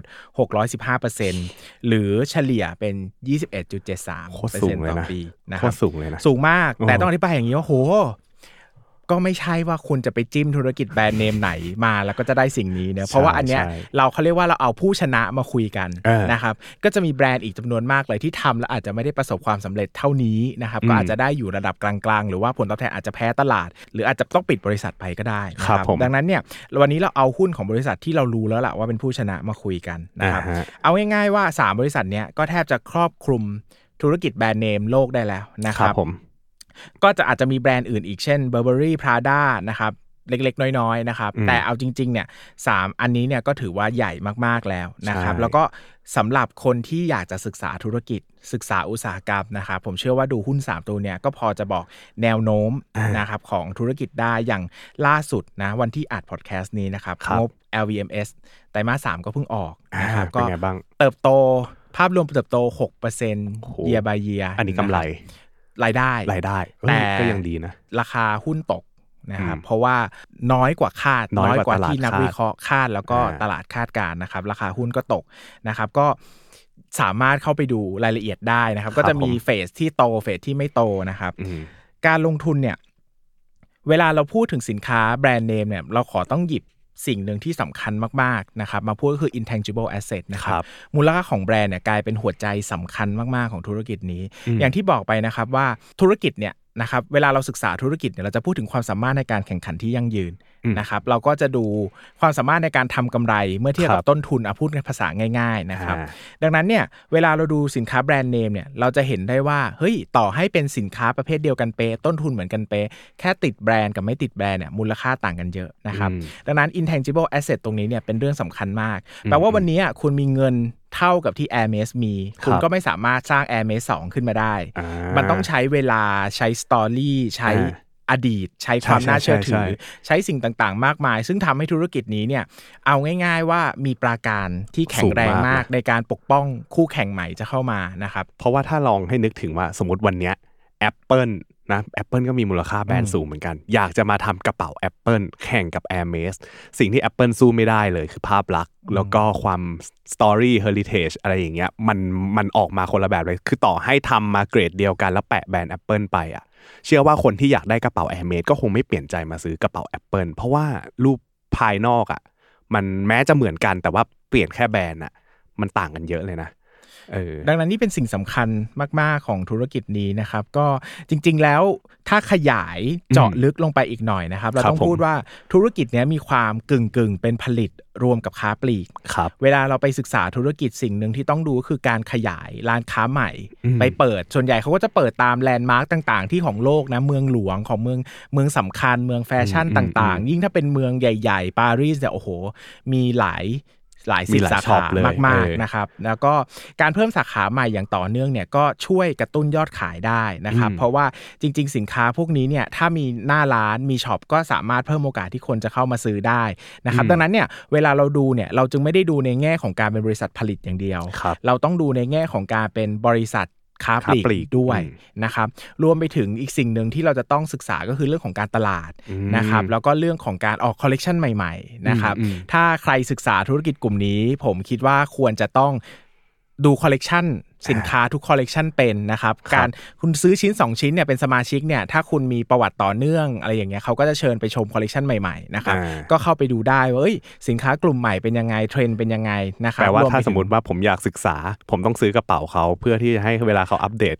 จริง ๆ แล้วถ้ามีความสนใจหนึ่งอ่าถ้าชอบก็อาจจะอ่าซื้อใช้เองด้วยครับแต่ถ้าไม่สนใจที่จะใช้เองเลย ผมเชื่อว่าเราต้องพยายามหาคนที่อยู่ในวงการอ่าอาจจะหาเพื่อนเพื่อนขอคงรับเพื่อน เอาอืมเฉพาะคนที่สนใจก็ได้หรือว่า ยิ่งถ้าได้คนที่ทำงานอืมเลย ผมฮะว่าช่วยได้เยอะนะช่วยครับได้เพราะว่าเยอะผมเองก็มีเพื่อนหลาย ๆ คนเป็นเซลล์อ่าเป็นคนที่อยู่ที่หน้าอยู่ที่หน้าร้านเนี่ยเขาก็จะเล่าให้ฟัง ไปซื้อของกับเขาจนได้เป็นเพื่อนกับเขาหรือว่าเป็นเพื่อนกัเป็นเพื่อนของเพื่อนเลยอ๋อนะครับโอเคก็หลายๆ คนจบปริญญาตรีก็ไปทำงานตรงนี้กัน เพราะว่าว้าวก็สนุกค่าคอมก็เยอะไหมก็ค่าคอมก็เยอะอ่านนะ แต่ก็เหนื่อยนะครับครับผมเหนื่อยแต่ก็เชื่อว่าเป็นก็เป็นอาชีพอีกอาชีพหนึ่งที่หลายคนอาจจะไม่ค่อยรู้ไม่ค่อยรู้จักละกัน แต่ก็อ่าฮะพอมีโอกาสได้คุยก็เออมีความสนุกไปอีกหนึ่งรูปแบบนะครับครับผมดังนั้นเนี่ยเวลาเรามองธุรกิจเหล่านี้เนี่ยหนึ่งนะอืมเราก็อย่างที่บอกไปนะครับ มองในแง่ของการสินค้านะอืมมี การออกแบบผลิตภัณฑ์นะครับมีสินค้าใหม่ ๆ มีเทคโนโลยีใหม่ ๆ ออกมานะครับอืมหมายถึงว่าไม่ได้เป็นเทคโนโลยีล้ำหรูอะไรอย่างเงี้ยแต่บางทีมันเป็นไม่อยากใช้คำว่าเทคโนโลยี อยากใช้คำว่าเป็นนนวัวัตตกกรรรรมมอ่าอย่างเช่นนวัตกรรมเปลี่ยนโลกหนึ่งอย่างองค์วงการแฟชั่นก็คือการที่อีฟแซงโลลองอ่าเปลี่ยนจากธุรกิจแต่ก่อนเนี่ยธุรกิจแบรนด์เนมเนี่ยเขาจะใช้สิ่งที่เรียกว่า haute couture อ่าเขาจะไปเดินแฟชั่นโชว์ใช่ไหมครับสมมุติเขาก็จะเชิญเซเลบเชิญกลุ่มลูกค้าเขาไปนั่งดูเอ้ยชอบชุดนี้จังเลยนะครับสิ่งที่ทำก็คือต้องไปที่ร้านแล้วให้เขาวัดตัวอืมร้านก็จะตัดชุด haute couture ให้เราก็คืออมตัดเย็บใหม่แบบเรียบหรูแล้วก็จะเป็นชุดที่เราใส่ได้คนเดียวนะครับจน Yves Saint Laurent เนี่ยมากระตุ้นเปลี่ยนนวัตกรรมในการขายมาเป็น ready to wear นะครับอ่าคือซื้อปุ๊บใส่ปั๊บอะครับเป็นเหมือน S M L XL อะไรเงี้ยอ่าคุณไม่อ่าจำเป็นจะต้องไปตัดชุดแล้ว ซึ่งกลายเป็นว่าตลาดโลกตอนเนี้ยเนี่ย haute couture เหลือเหลือแค่ไม่กี่เปอร์เซ็นต์จะน้อยพูดง่ายมากๆเพราะว่าเดี๋ยวเนี้ยเอาง่ายๆ ใครไปแบรนด์เนมไม่มีใครไปตัดชุดแล้วเนาะอ่าทุกคนก็จะซื้อ ready to wear มาใส่หมดอ่าการมีนวัตกรรมใหม่ๆ แบบนี้ หรือว่าเช่น การลดปริมาณผ้าลงเพื่อประหยัดมากขึ้น การเปลี่ยนแนวโน้มการเปลี่ยน trend setting แฟชั่นพวกเนี้ยสำคัญมากๆ แล้วก็อืมถ้าเราอยู่ในตลาดเข้าใจตลาดเข้าใจเข้าเอาง่ายๆถ้าเราเข้าใจตลาดเนี่ยเราจะอืมสามารถเห็นเทรนด์การเติบโตของสินค้าก่อนที่งบจะออกอืม เอออย่างช่วงที่ชาแนลราคาขึ้นเยอะๆ ช่วงโควิดเนี่ย คนในครับตลาดรู้หมด ว่าสินค้าเนี่ย shortage มากๆผลิตไม่ทันนะครับแล้วก็อืมราคาขึ้นขึ้นขึ้นไม่หยุดเลยอะไรเงี้ยนะครับดังนั้นเนี่ยถ้ามองในมุมของนักลงทุนเนี่ยเราต้องรู้แล้วว่าโห shortage แบบนี้นำพาไปสู่อะไรได้บ้างหนึ่งถ้า shortage จากการทำธุรกิจได้ปริมาณเล็กลงอาจจะมีผลต่อกำไรอืมแต่ถ้ากำไรรัน full capacity แล้วแต่ยัง shortage อยู่นี่แปลว่าโอ้โหรายได้นี่คือสุด ๆ แล้วนะใช่อะไรเงี้ยนะครับครับดังนั้นเนี่ยพวกนี้ถ้าเราเข้าไปอืมให้ passion กับการลงทุนมากกว่าแค่เป็นนักลงทุนที่มองจอเงี้ยนะครับอืมมันก็ทำให้เราเข้าใจธุรกิจแล้วอาจจะมองเห็นภาพการลงทุนได้ก่อนอ่าที่นักลงทุนคนอื่นจะเห็นเออไม่ต้องรองบพูดง่ายๆอะวิเคราะห์งบคาดเดางบได้ ซึ่งเรื่องนะคแบบเนี้ยมันใช้ได้นอกเหนือจากหุ้นด้วยนะ สมมุติว่าเมื่อกี้สิ่งที่พูดไปมันคือดูหุ้น แต่ว่าถ้าเกิดว่าเราอยากจะลงทุนในกระเป๋าแบรนด์เนมอย่างเงี้ย ถ้าเกิดว่าเราศึกษาอย่างจริงจังเรามี passion เราเป็น passion investor แบบเฮ้ยเราอยากลงทุนในกระเป๋า แล้วเราสามารถคาดคะเนได้ว่า trendsetter ในโลกเนี่ยมันจะเป็นไปทางไหนเนี่ยมันก็สามารถซื้อกระเป๋า เพื่อเก็งกำไรอะไรอย่างนี้ได้ได้นะครับ แต่ว่าทั้งนี้ทั้งนั้นน่ะถ้าเกิดว่าเราเป็นนักลงทุนนะพี่แล้วเราอยากจะเอาอาจจะอาจจะเป็นมนุษย์เงินเดือนอาจเชื่อว่าหลายคนอะที่ฟังพอดแคสต์นี้อยู่ครับ จะบอกว่าหนึ่งเลย อาจจะไม่พร้อมที่จะที่จะลงทุนหนึ่งกระเป๋าแบรนด์เนมศึกษาไม่ไหไหววแบบอ่าว่ามันโอ้ยข้อมูลมันเยอะมากอ่านภาษาอังกฤษฮะบางคนก็ไม่ได้มีเวลาหนึ่งอาจจะไม่มีอืมความรู้ไม่พร้อมอืมศึกษาสองไม่มีเวลาอืมนะครับ หรือว่าสาม budget อืม ไม่พอ budget ไม่พอโอ้พโหอจะไปซื้อ Birkin จะไปซื้อ Boy ชิ้นหนึ่งเออหลักแสนหลักล้านนะครับฮะหรือจะไปซื้อหุ้นนะครับอืมต่างประเทศบางทีก็บอกว่าโอ้โหพี่ค่าทุโอนไม่นถึงทีหลายพันเลยนะเออค่าเปลี่ยนแปลงสกุลเงินอาจจะไม่ไหวสำหรับคนที่บอกว่า เฮ้ย วันนี้ถ้ามีเงินต่ออมเดือนหลักพันหลักหมื่นอะอะหลักพันกลางๆ แล้วกันสองพันสามพันสี่พันเนี่ยครับ สามารถทำอะไรได้บ้างกับพอดแคสต์ที่ฟังอุตส่าห์ฟังเรามาตั้งหลายนาทีเนี่ยจะเอาอะไรไปหาเงินได้บ้างครับนะวันนี้มาเราพูดว่าจริง ๆ แล้วเนี่ยสิ่งที่เราอยากจะบอกก็คือว่าอืมนอกจากการลงทุนที่โดยตรงไปเลยอะนะครับลงทุนหมายในถึงกระเป๋าไปเลย ลงทุนแบบ loyalty กับแบรนด์เลยนะครับเป็นส่วนหนึ่งของทุกความเคลื่อนไหว มองเห็นโอกาสศักยภาพตลาดอืมที่น่าลงทุนในธุรกิจกระเป๋าเนี่ย นะครับนอกจากลงทุนกับแบรนด์ไปเลยเนี่ยเราสามารถลงทุนกับอย่างอื่นได้อีกครับนะผมผมแยกง่าย ๆ อย่างนี้เพื่อความเข้าใจง่ายนะครับหนึ่งลงทุนกระเป๋าโดยตรงครับนะผมเลือกรุ่นที่คิดว่าราคาจะขึ้นอ่าซื้อถือรอขายอ่าครับหลักการการลงทุนทั่วไปครับสองครับอะลงทุนกับหุ้นอย่างที่ผมบอกไปนะครับอืมคุณอาจจะศึกษาหุ้นธุรกิจอ่านี้นี้นะครับแล้วก็เลือกลงทุนกับโบรกเกอร์ที่มีบริการซื้อขายในต่างประเทศนะครับ แต่อีกช่องทางสุดท้ายที่ผมพูดตรงๆว่าคิดว่าอาจจะเหมาะ เหมาะกับกับเลยคนทุกคนทั่วไปทุกทั่วคนไปเลยทั่วอ่าทั่วไปมากที่สุดนะครับ ก็คือการลงทุนผ่านกองทุนรวมอ่าที่ไปลงทุนกับหุ้นแบรนด์เนมเหล่านี้นะครับครับผมเพราะเชื่อว่าหลายคนที่ซื้อแบรนด์เนมเพื่อใช้หรือสะสมเนี่ยก็น่าจะมีรายได้มั่นคงระดับหนึ่งฮะรวมไปถึงคนที่ กลุ่มเป้าหมายเราที่มาฟังด้วยอะถ้าอ่าพูดกันตรงๆนะคนสนใจเรื่องการเงินบางทีมีเงินเก็บสนใจครับว่าเอ้ยจะไปลงทุนยังไงเนี่ยอืมอาจจะเป็นพนักงานเงินเดือนอืมนะครับอาจจะมีเงินเดือนสูงมีเงินเก็บมีรายได้สูงอืมเนี่ยอยากได้ผลตอบแทนจากกระเป๋าแบรนด์เนมเนี่ยอ่าแต่จะไปลงทุนหุ้นตรงๆ ไม่ไหวนะครับจริง ๆ มีกองทุนรวมอีกเยอะที่อ่าสามารถไปลงทุนในหุ้นที่เราเล่ามาให้ฟังได้นะครับครับผมโดยกองทุนรวมเนี่ยจะรวบรวมเงินของนักลงทุนหลาย ๆ คนที่สนใจเนี่ยหมายถึงครับว่าเอามาตั้งเป็นกองทุนตรงกลางเนอะอ่าแล้วก็นำเงินเนี้ยไปซื้อสินทรัพย์ และครับจัดผมสัดส่วนการลงทุนตามนโยบายกองทุนรวมนั้นๆนะครับครับผมโดยก็หวังว่าจะสร้างผลตอบแทนกลับคืนมาให้กับนักลงทุน ตามที่คาดหวังเนอะอ่าโดยทั่วไปก็จะคาดหวังอาจจะใกล้เคียงกับ benchmark SET อ่า index หรือว่าครับผมใกล้เคียงกับตลาดหุ้น ใกล้เคียงกับผลตอบแทนในอดีตนะแล้วก็อ่าแล้วแต่ไปนะครับ หรือว่าก็จะจะเป็นมีดัชนีในตลาดต่างประเทศอะไรอย่างงี้ก็ได้ก็แล้วแต่ว่าจะตั้งเป้าหมายไว้แบบไหนครับนะผมครับกองทุนรวมเนี่ยก็จะมีทีมงานมืออาชีพ ที่ได้รับอนุญาตอย่างถูกต้องตามกฎหมายคอยช่วยบริหารเงินลงทุนให้ครับผมนะครับอืมซึ่งเนี่ยเป็นสิ่งสำคัญอ่าที่เราไม่มีเออพูดตรงเออๆนะวันเนี้ยถ้าคุณมีความรู้ฮะเองเก่งมากอืมๆนะครับ ก็ลงทุนเองก็ได้ไม่ติดฮะ ทำได้ แต่อืมถ้าวันเนี้ยคิดว่ายังไม่พร้อมยังไม่พร้อมหรือว่าไม่ได้อยากจะกระโดดเข้าไปหรือไปแล้วเต็มบางคนตัวอะยังไม่อาจจะพร้อมแต่ไม่สนุกา เออวันนี้เป็นหลายคนนะมีเออเงินเยอะเออแต่ไม่สนุกกับการอ่านกับการทำความเข้าใจอ่ามัมันเครียดเหลือเกินกับอืมอืม โอ้ราคาผันผวนแต่ละวันมันปวดหัว ก็ให้คนที่เขาเชี่ยวชาญเนี่ยทำแทนคือรา ฟีลเหมือนกับว่าเราอะชอบแบรนด์เนมนะ แต่ว่าเราอะอยากลงทุนแบบนี้ แต่เราไม่อยากลงทุนเองอ่าสนใจตลาดนี้อ่าเห็นเห็นศักยภาพนะครับครับการจัดตั้งและเสนอขายกองทุนรวมเนี่ยก็ต้องดำเนินการตามหลักเกณฑ์ที่กำหนดอยู่ภายใต้การกำกับดูแลจากสำนักงานกรตครับผมนะครับเพื่อให้กองทุนรวมเนี่ยเป็นเครื่องมือการลงทุนที่ดี และมีเอกสารที่แสดงข้อมูลนะครับครับหลายคนจะคุ้นเคยกับคำว่าฟันแฟกชีตนะครับอ่าต่อผู้ลงทุนที่ครบถ้วนชัดเจนเข้าใจง่ายนะครับครับทำให้ผมทราบว่าเงินของผู้ลงทุนเนี่ยนำไปใช้อะไรนะครับอ่านโยบายลงทุนเป็นอย่างไร มีความเสี่ยงอะไรบ้าง และมีค่าธรรมเนียมเท่าไหร่นะอ่าอัอันนนี้นี้สำสำคัคัญญมากนะครับใช่ใช่หลายคนอาจจะหูยกองทุนรวมผลตอบแทนดีมากอืมแต่เจอค่าธรรมเนียมสูงสูงๆเข้าไป ก็อืมอาจจะหักเหลือค่าผลเหลือตอบแทนผลตอบแทนที่น้อยนิดเดียวลงนะครับ อันนี้อ่าก็ต้องศึกษาว่าเอาง่าย ๆ เวลาดู fund fact sheet อ่านะครับ fund ที่แปลว่ากองทุนนะ fund ไม่ได้แปลว่าสนุกนะครับครับผมอะเวลาดูฟัน FUND แฟกชีตนะคครัรับบผมหรือหนังสือชี้ชวนเนี่ยก็อย่าลืมดูค่าธรรมเนียมด้วยอืมนะครับมันก็เป็นส่วนสำคัญที่บ่งชี้ผลตอบแทนของเราได้นะครับครับผมเช่น ถ้าเราสนใจลงทุนในกลุ่มอุตสาหกรรมแบรนด์เนมอ่าก็สามารถตรวจดูได้ว่ากองทุนนำเงินของเราไปลงทุนกับธุรกิจแบรนด์เนมจริงไหมอ่าดูชื่อหุ้นเลยเขาจะบอกชื่อหุ้นที่เขาถืออยู่นะคครัรับบนักลงทุนเนี่ยก็จะได้รู้ว่าเงินของเราเนี่ยถูกไปใช้ทำอะไรอ่ามีมีกลไกตรวจสอบและดูแลสิทธิ์และผลประโยชน์ตามสัดส่วนกับผู้ลงทุนอย่างไรบ้างนะครับอ่าครับผม เชื่อว่านะครับเชื่อว่าฮะคนที่อยู่ในวัยทำงานส่วนใหญ่เนี่ยก็สามารถรับความเสี่ยงการลงทุนในหุ้นระยะยาวได้อ่าใช่เพราะเพราะว่าว่าเพิ่งลงทุนอ่าเพิ่งเพิ่งเข้ามาทำงานประจำหรือว่ามีรายได้ที่มั่นคงอยู่หลายคนถือได้ยาวครัเนาะบเพิ่งทำงานบางคนถือได้ 10 ปี 20 ปี บางคนอืม30 ปีด้วยซ้ำนะครับดังนั้นเนี่ยถ้าเห็นว่าการลงทุนสั้นๆมันอาจจะขาดทุนนะมีความเสี่ยงอืมสูงนะครับอืมก็หลายคนก็อาจจะศึกษาการลงทุนระยะยาวครับ นะครับ ซึ่งอืมในวงเล็บก็คือว่าวันนี้ไม่พร้อมก็อาจจะให้กองทุนกองรทุวนมรวมอืมเลือกช่วยดูกองแลทุนเงิรวมให้ก็หมายถึงว่าโหไม่ใช่กองทุนรวมก็ซื้อได้ทุกตัวนะอ่าอ่าหมายถึงว่าก็ต้องศึกษาก่อนว่ามันตรงกับที่เราต้องการไหมใช่นะมีความเสี่ยงอยู่ในระดับที่เราชอบหรือเปล่าอืมอืมนะครับแล้วมีผลตอบแทนในอดีตถูกใจเราไหมนะครับอืมเพราะว่ากองทุนรวมแต่ละกองก็มีคุณลักษณะหรือมีบุคลิกอ่าอ่าที่เหมาะกับเราไม่เหมือนกันนะครับ ครับคราวนี้หลายคนก็จะ เข้าใจแล้วก็จะรู้ว่ากองทุนรวม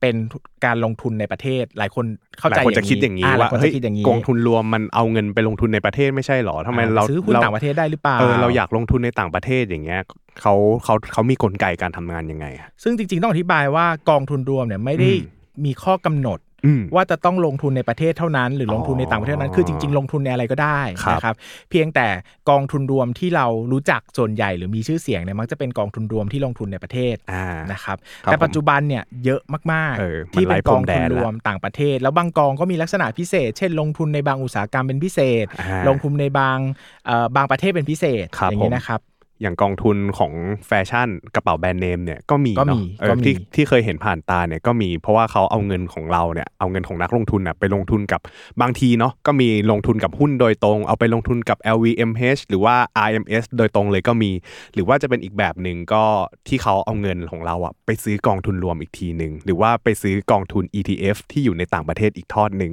ซึ่งบางทีอะตัวของกองทุนรวมในประเทศไทยอะบริษัทจัดการบริหารกองทุนเนี่ยครับ อาจจะไม่มีความรู้ความชำนาญเท่ากับบริษัทที่อยู่ในต่างประเทศ เขาก็เลยรู้สึกว่าโอเค ถ้างั้นเราไปเอาเงินของนักลงทุนไทยอะไปซื้อเป็นกองทุนรวมที่อยู่ในต่างประเทศอีกที ตรงนี้เขาจะเรียกว่า fund of fund นะครับ ซึ่งกองทุนรวมในต่างประเทศมันอาจจะมาในรูปแบบของกองทุนรวมจริง ๆ เลย หรือว่าเป็นรูปแบบของ ETF เลยก็ได้นะฮะ ทีนี้อาจจะมีคนไม่รู้จัก ETF ETF คืออะไรพี่เบสอธิบาย ETF นะครับก็เป็นกองทุนรวม ประเภทหนึ่งนะครับอ่าที่มุ่งเน้นการสร้างผลตอบแทนให้ครับใกล้เคียงดัชนีที่สุดนะครับอ่าก็ดังนั้นเนี่ยเอาง่ายๆว่าเวลาเราซื้อ ETF เนี่ยเราจะเน้นซื้อให้ใกล้เคียงดัชนีอ่าไม่ได้เน้นคาดหวังต้องขความยายเสี่ยงและผลตอบแทนต้องขยายอย่างนี้ก่อนว่าเวลาเราลงทุนเนี่ยมันจะมีสิ่งที่เรียกว่าดัชนีอ่าๆๆเหมือนเป็นตัวชี้วัดตลาดหุ้นก็จะมีครับเซ็ตผมอินเด็กนะครับอ่าก็จะมีแบ่งเป็น 2 แบบคือ active ครับ investment กับ passive investment ครั active บผมเนี่ยมุ่งเน้นจะชนะตลาดหุ้นอ่าเวลาเลือกเลือกชนะยาก benchmark ชนะ benchmark เพราะบางทีเราต้องดูว่าเอ้ยกองทุนนี้เก่งหรือเปล่าอืมแต่ถ้าเรา passive เนี่ยเราบอกว่าเฮ้ยเราไม่เน้นชนะเราเน้นเท่ากับ benchmark นะครับเทเน้นเท่ากับ index ก็คือวิ่งตามกรอบขเอ่อองวิ่ง index ตามไปเลยกรอบไปเลย หมายถึงว่าตลาดโตเราโตไปด้วยเราบอกว่าฮะเนี่ยเราฟังมาตลอดบอกว่ากองทุนรวมไอ้อืมบอกว่าขนาดอุตสาหกรรมแบรนด์เนมเนี่ยโตอืมปีละกี่เปอร์เซ็นต์เปอร์เซ็นต์เราบอกเราไม่อยากได้เยอะกว่านี้เราขอเท่าเนี้ยอืมอืมพอเราไม่ต้องการ Safe อะไร safe safe ยากเพราะเรากลัวขาดทุนใช่ไหมเราบอกครับว่าเราผมขอประมาณนี้แล้วกันเป็นความเสี่ยงฮะที่เรารับได้นะครับอืมก็ลงทุนในกลุ่มนี้นะครับเป็น ETF ที่เป็นการลงทุนตามดัชนีอ้างอิงหรือ passive fund เนี่ยโดยที่หนังสือชี้ชวนเนี่ยก็จะมีนโยบายประกาศไว้อย่างชัดเจนนะครับครับผมนักลงทุนเนี่ยก็สามารถตรวจสอบนโยบายการลงทุน ผลการอืมดำเนินงาน และการถือครองหลักทรัพย์ได้ตลอดเวลานะครัครับบผมแล้วก็จะมีการซื้อขายเหมือนหุ้นรายตัวนะครับอ่าส่วนใหญ่ ETF เนี่ยจะจดทะเบียนอยู่ในตลาดรองอ่านะครับดังนั้นเนี่ยหุ้น ก็จะมีการเคลื่อนไหวของราคาตลอดเวลาที่ตลาดเปิดทำการก็นะครัคืบอราคาปกติอะถ้าซื้อกองทุนรวมมาราคาจะปิดวันก็จะรู้ปิดวันทีหนึ่งอืมวันหนึ่งก็จะราคาหนึ่งวันหนึ่งก็จะราคาหนึ่งแต่ว่าถ้าเกิดว่าซื้อ ETF อะราคามันจะผันผวนตามการซื้อขายของนักลงทุนในช่วงที่ทำการ เพื่อเหมือนให้หุ้นราตัวหนึ่คางอะเป็นไปตามตลาดมากที่สุดอ่าสมมติตลาด กลางวันอะตกไปร้อยจุดแล้วอ่าแล้วตอนเย็นเด้งมาเท่าเดิม แต่คุณซื้อฮะ ETF วันเนี้ยถ้าคุณซื้ออมตลาดลงไปร้อยจุด ควรจะได้ราคาต่ำที่เหวใช่ไหมอืมตกไปอืมร้อยจุด แต่คุณไปซื้อถ้าจะไปซื้อราคาปิดวันมันไม่แฟร์กับนักลงทุนไงอ่าดังนั้นถ้าเราซื้อตาม passive fund เนี่ยหรือว่าซื้อตามดัชนีเนี่ยเราควรจะได้ราคาใกล้เคียงกับดัชนีที่สุดอืมหรือว่าโอ้โหตลาดหุ้นขึ้นไปร้อยจุด แล้ววันนี้เราอยากจะขายแล้วอืมเราขายที่จุดยอดเลยเราควรจะได้กำไรใช่ไหมแต่ปรากฏตอนเย็นราคาตกมาเท่าเดิมอืมถ้าเราไปขายราคาปิดวันมันก็ไม่คุ้มดังนั้น ETF ETF เนี่ยเขาก็เอื้อให้นักลงทุนเนี่ยสามารถลงทุนได้ใกล้เคียงกับสภาพตลาดหรือเบนช์มาร์กที่เราสนใจได้มากที่สุดอืมนะครับดังนั้นเนี่ยเวลาเราดู ETF เนี่ยเราก็ต้องดูราคาอืมเรียลไทม์เลยอ่าราคาตามจริงเลยนะครับโดยที่ราคาก็จะถูกกำหนดโดยความต้องการซื้อต้องการขายนะครับของนักลงทุนใน ETF ซึ่งส่วนใหญ่ก็ค่อนข้างจะเลียนแบบไปตาม benchmark เอาง่ายๆว่าถ้าตลาดขึ้นมันก็จะมีความต้องการซื้อหรือขายเลียนแบบตลาดนั่นแหละอ่านะครับครับผมและส่วนใหญ่ค่าธรรมเนียมของ ETF เนี่ยจะถูกกว่าการลงทุน แบบ active ก็คือเป็นเป็นกองทุนแบบด้วยความที่ ETF อะส่วนใหญ่เป็นกองทุนแบบ passive ดังนั้นมันก็เลยมีค่าธรรมเนียมในการบริหารที่ต่ำมากต่ำกว่า เพราะว่าเน้นซื้อให้เหมือนดัชนีมากที่สุดอืมก็ก๊อปไปเลยว่าหุ้นมีกี่ตัวที่อยู่ในดัชนีนี้บ้างอืมอะไรอย่างเงี้ยประมาณซื้อนั้นตามนั้นไปเลยนะครับนะครับอืมซึ่ง การลงทุนในต่างประเทศวันนี้เราพูดถึงต่างประเทศเป็นหลักใช่นะเพราะว่าใช่ในประเทศไทยเนี่ยอาจจะไม่มีแบรนด์เนมมีแบรนด์เนมก็จริงแต่ไม่ได้มีแบรนด์เนมที่ใหญ่ระดับอ่าโลก หรือว่ามีขนาดที่พอจะให้ลงทุนหรือว่าเปรียบเทียบกับขนาดอุตสาหกรรมได้นะครับ ดังนั้นเนี่ครัยบการผมลงทุนในต่างประเทศเนี่ยก็ต้องดูความสามารถในการรับความเสี่ยงนะครับอืมพอนักลงทุนที่เริ่มต้นเนี่ยแม้จะมีความรู้เรื่องกระเป๋าแบรนด์เนมหุ้นกองทุนรวมสินทรัพย์ดูทุกอย่างเลยนะครับ แต่อย่าลืมว่าการลงทุนในต่างประเทศมีความเสี่ยงเรื่องอัตราแลกเปลี่ยนด้วยอ่านะครับใช่ ครับผมอันนี้เป็นเรื่องสำคัญ ค่าเงินบาทจะอ่อนจะแข็งเนี่ยมีผลกำไรขาดทุนหมดนะครับนะครับหากรับความเสี่ยงตรงนี้ไม่ได้นะครับ ก็ให้เลือกกองทุนที่มีนโยบายป้องกันความเสี่ยงอัตราแลกเปลี่ยนอ่าอีกวิธีหนึ่งที่ช่วยได้ก็คือ ถือยาวๆ ถือยาว ถ้าเราถือยาวเนี่ยเราไม่ต้องรับผลจากอัตราแลกเปลี่ยนเยอะอ่าแต่ถ้าเราถือสั้นเรามีซื้อซื้อซื้อขายขายบ่อยๆเนี่ยเราต้องรับรู้อัตราแลกอ่าเปลี่ยนตลอดเวลา คือต้องกังนะครับถ้าสมมุติว่าเรา เปลี่ยนเทรดบ่อยๆอย่างเงี้ยอ่าเทรดเทรดบ่อยๆ ETF เทรดกองทุนบ่อยๆอะเราต้องดูด้วยว่าไอ้ค่าเงินอะช่วงนั้นเป็นยังไง แต่ว่าถ้าถือยาวๆอะผมว่าเรื่องเรื่องตรงนี้คือมันเป็นการผันผวนในอะระหว่างสามารถวันแชร์ได้เพราะว่าลงทุนต่างประเทศด้วยอ่าครับผมหุ้นบางตัวเนี่ยถือมา 5 ปีขึ้นมาพันเปอร์เซ็นต์แล้วอ่าเจอค่า อัตราแลกเปลี่ยนอ่าอ่าอ่าต่อให้โดน 10%เลยอะอ่าผลตอบแทนก็ลดมาจากจุดยอดแค่ 10%เนาะอืมอืมแต่ถ้าเราซื้อขายทุกปีเนี่ยอืมสิบเปอร์เซ็นต์เนี่ยมันอาจจะมีผลต่อเราทุกปี แต่ถ้าเราถือไปยาวๆ ยิ่งถ้าโหถือ 5 ปี 10 ปีโตไปมากๆเนี่ย อัตราแลกเปลี่ยนตรงเนี้ยมีผลน้อยมากครับๆกับเราเออนะครับซึ่ง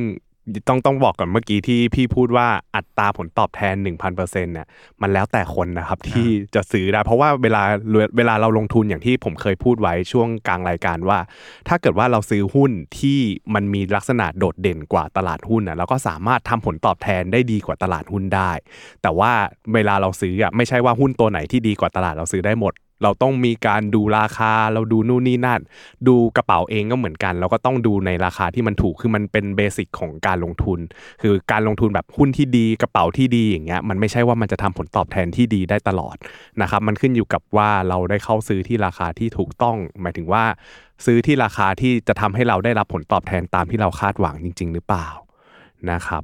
ก็ประมาณนี้สำหรับเรื่องของการลงทุนแบรนด์เนมคือถ้าเราพูดอะว่า การลงทุนในกระเป๋าแบรนด์เนมจริงๆอะผมว่ามองง่าย ๆ เรามองในว่ามันคือการลงทุนเพื่อเราได้ครอบครองในสิ่งที่เราชอบ หรือว่าเรามีความหลงไหลกับมันก็ได้ เพียงแต่ว่าของที่เราซื้ออะกระเป๋าแบรนด์เนมเนี่ยมันสามารถ สร้างผลตอบแทนให้กับเราได้ มันมี price appreciate ขึ้นมา มันมีโอกาสที่เราจะได้กำไรจาก capital gain ของส่วนต่างราคานะครับคงแต่ว่ามันคงไม่มีใครอาจจะมีบ้าง แต่ว่าคงไม่ใช่คนส่วนใหญ่ที่อยากจะซื้อกระเป๋าแบรนด์เนมเพราะว่าลงทุนอย่างเดียวแน่ๆ เพราะว่า